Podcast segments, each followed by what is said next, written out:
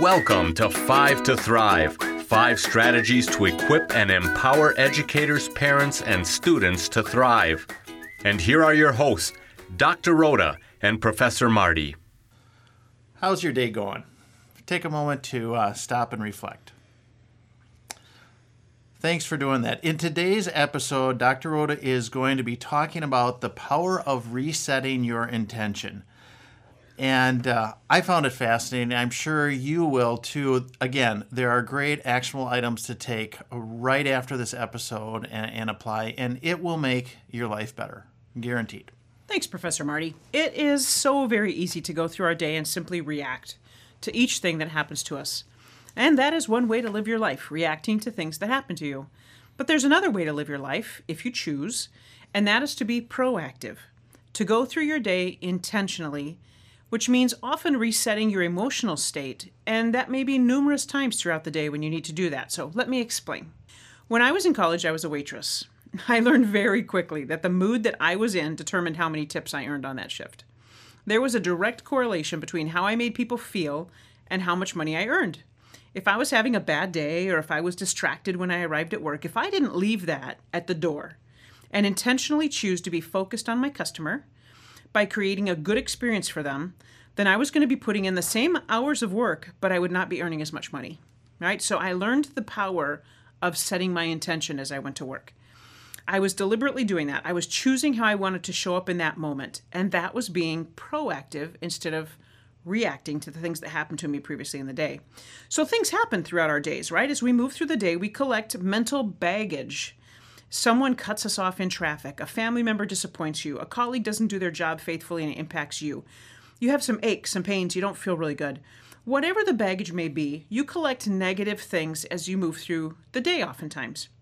You do not have to hold on to all those negative things. You can set some of them down. In fact, you can create triggers or little reminders to help you remember that you want to do this. So here's some examples. Maybe it's each time you walk through a door frame. When you enter a new room, you're going to start out with a fresh mental mindset. Don't bring whatever it is that you just did with you into that room. Start out fresh. Maybe it's as you transition from one class to another if you're a teacher. Maybe it's while you're standing in line. Maybe it's while you're sitting at a traffic light. Maybe when you come home from work, you're parking the car in the garage and you mentally picture yourself hanging the cares and concerns of the day on a hook in your garage before you go in and spend the evening with your family. Set your intention before you go into the house. You know, I really like those suggestions. I may be in the garage a long time, though, Dr. Rhoda.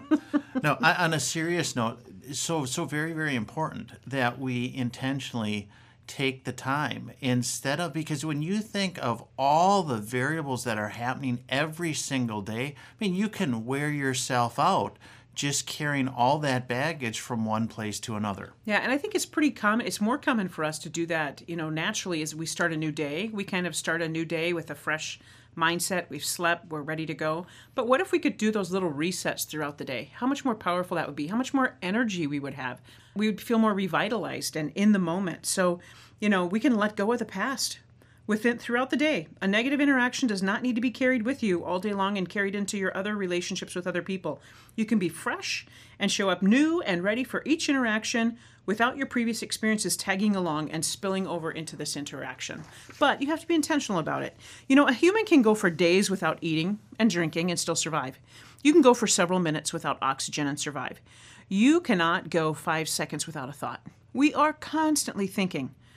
Are we being deliberate and proactive with our thinking, or are we being reactive? Remember, our thoughts lead to our feelings, which trigger our actions. Have you heard this enough times that you're now like saying this along with me every time I mention it almost every, at least every month? You've never had a feeling or emotion that didn't begin with a thought. If a family member disappointed you and it's time to move on to the next thing, you get to decide if you want to keep dwelling on that disappointment and bring that into the next meeting with you, or if you want to let that thought go and decide what you want to happen in this meeting. Be intentional as you walk through that door. If this meeting uh, is successful, what will it look like? What will I be like? How do I need to show up? And what do I need to do so that this meeting has a successful outcome? That is why it's important to reset your intentions as you, you move throughout your day. We should probably do this several times throughout the day. I'm going to suggest at the very least once per hour. You know, do your mental cleanup as you move through the day. Sift through your thoughts and let negative ones go. No use dwelling on what is not in your control, and your thoughts are within your control. So, as in all things, we need to model this for our children, but we also can mental model it. And mental modeling is when we speak our thoughts out loud to someone and let them in on what we're thinking. We like speak our thought process out loud for somebody. So, if you are you know, explaining the steps of a math problem. Instead of just doing it in your head, you're thinking through the steps out loud. That would be mental modeling. So as you are transitioning and you say your thought pattern out loud so that your children or your students can see what the process is like, that's mental modeling. For example, you're driving the kids to school and someone is a rude driver, and you explain out loud that even though that interaction frustrated you, you're going to let it go and not carry that feeling around with you all day long. You don't want it to influence how you treat the people at work, the other people in your life. And I think that's so incredibly important because oftentimes an individual or myself assume that your kids or the students know why you did what you did or know what your thought process is and they really don't how could they right. um, uh, unless you share it with them exactly such a powerful tool to mental model for our younger people uh, when they are struggling, another way you can help them is when they're struggling with something, something negative has happened, you can help them understand that it's possible for them to reset their intention. You know, they've had a bad day at school. That doesn't mean they have to carry that over into practice. They had a bad day at practice. That doesn't mean they have to carry it over into their evening. Uh, they can reset and leave those negative feelings behind. We all have the ability to do this. If we don't, we're making a choice to let one interaction influence another in a negative way. It's a choice, and the choice is yours.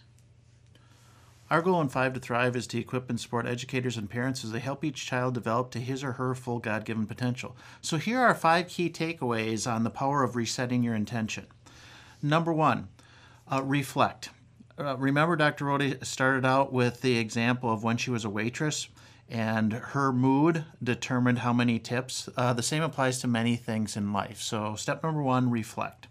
Step number two be aware you have the ability to let go of the past. Number three, as you let go of the past, create triggers to reset um, your intentions. Number four, as you're going through the day, have the goal to press the reset at least once per hour. And number five, uh, you, have heard this so many times the importance and the need to model. Uh, in this case, Dr. Rhoda talked about sharing your thought process out loud. So, very, very important. As we reset, so we're teaching others to reset as well. Thanks for taking the time to learn with us. Let us know how you're doing. If you have questions, challenges, or successes you want to share, please let us know through the comments section of our website. May your week be blessed.